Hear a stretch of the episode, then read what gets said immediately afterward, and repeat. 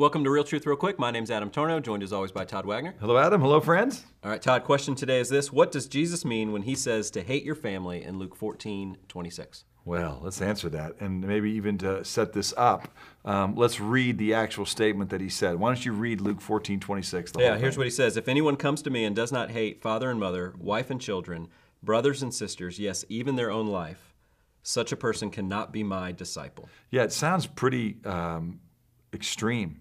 And in fact, it sounds a little bit like a cult, like a negative cult. One of the things we did a real truth real quick on his Watermark Community Church, a cult. Yeah. Uh, turns out Yelp thinks we're number one in Dallas. but one of the attributes of a cult is that they want to um, separate you from your family and exclude you from outside contact. In fact, you had a story, right? Didn't you one time when you were in college where your dad said yeah, when you started going to a I certain... was a new Christian and talking to my dad about my faith, and I remember he said uh, early on in one of those conversations, Adam, I know you're not a part of a cult because you still call me. That's right. Because he just thought that if I was involved with a cult, I'd be uh, kicking him out of my life, I guess. What's interesting about that conversation is if your dad would have later said, I don't want you to follow this Jesus, even though you're still talking to me, I don't want you to do what Jesus says you should do, you would have had to say to your dad, Hey, dad, I, I can't make that commitment to you. All right? But you would honor your father by listening to him.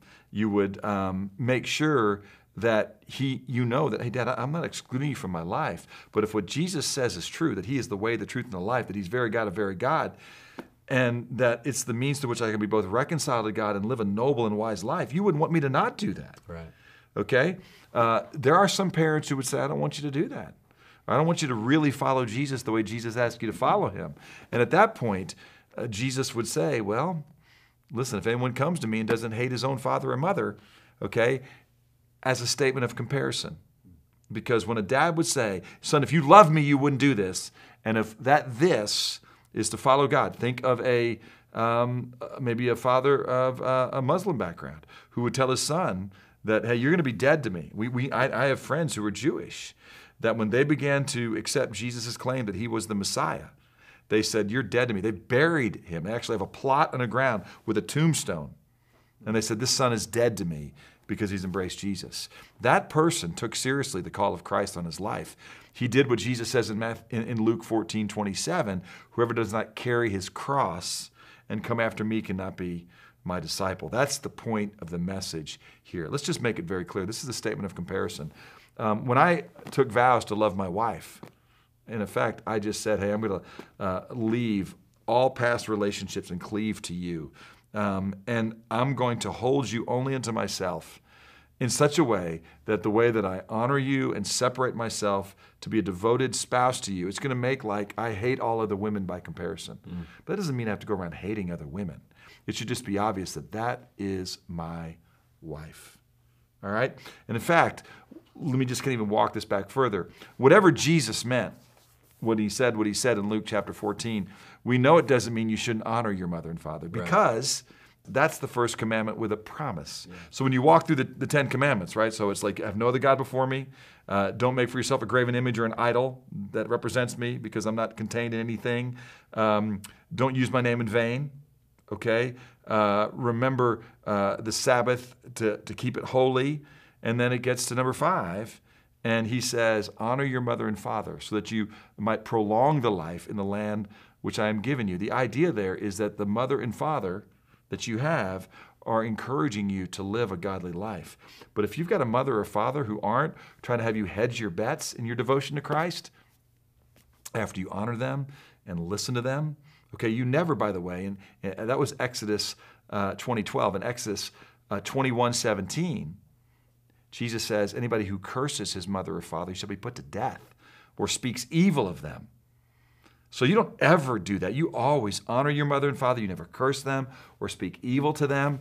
Um, you don't hide behind your love for God by dishonoring your parents. In Matthew chapter 15, um, Jesus actually tells the Pharisees, You guys are saying you're so devoted to God, you don't care for your elderly parents. And he goes, You hate God when you don't care for your elderly parents. Mm. Your traditions give you an excuse to keep money for yourself so that you can serve the temple, right? He goes, That's hateful. Mm. You're, you're, you're not even allowed to speak evil of your parents, much less in the name of God do evil to your parents. Okay? So, what he's saying in this passage, it's in Matthew chapter 10, verse 37, and it's here in Luke 14. What Jesus is saying is, hey, uh, at the end of the day, your ultimate love and devotion ought to be to me, but you never stop honoring your mother and father. So, even my mom and dad, when they weren't as uh, devoted to Christ as I was, my parents came to Christ probably after me. Um, I always said, Mom or Dad, you're always going to be my parents. Speak into my life. Give me wisdom. You're going to be part of my counsel.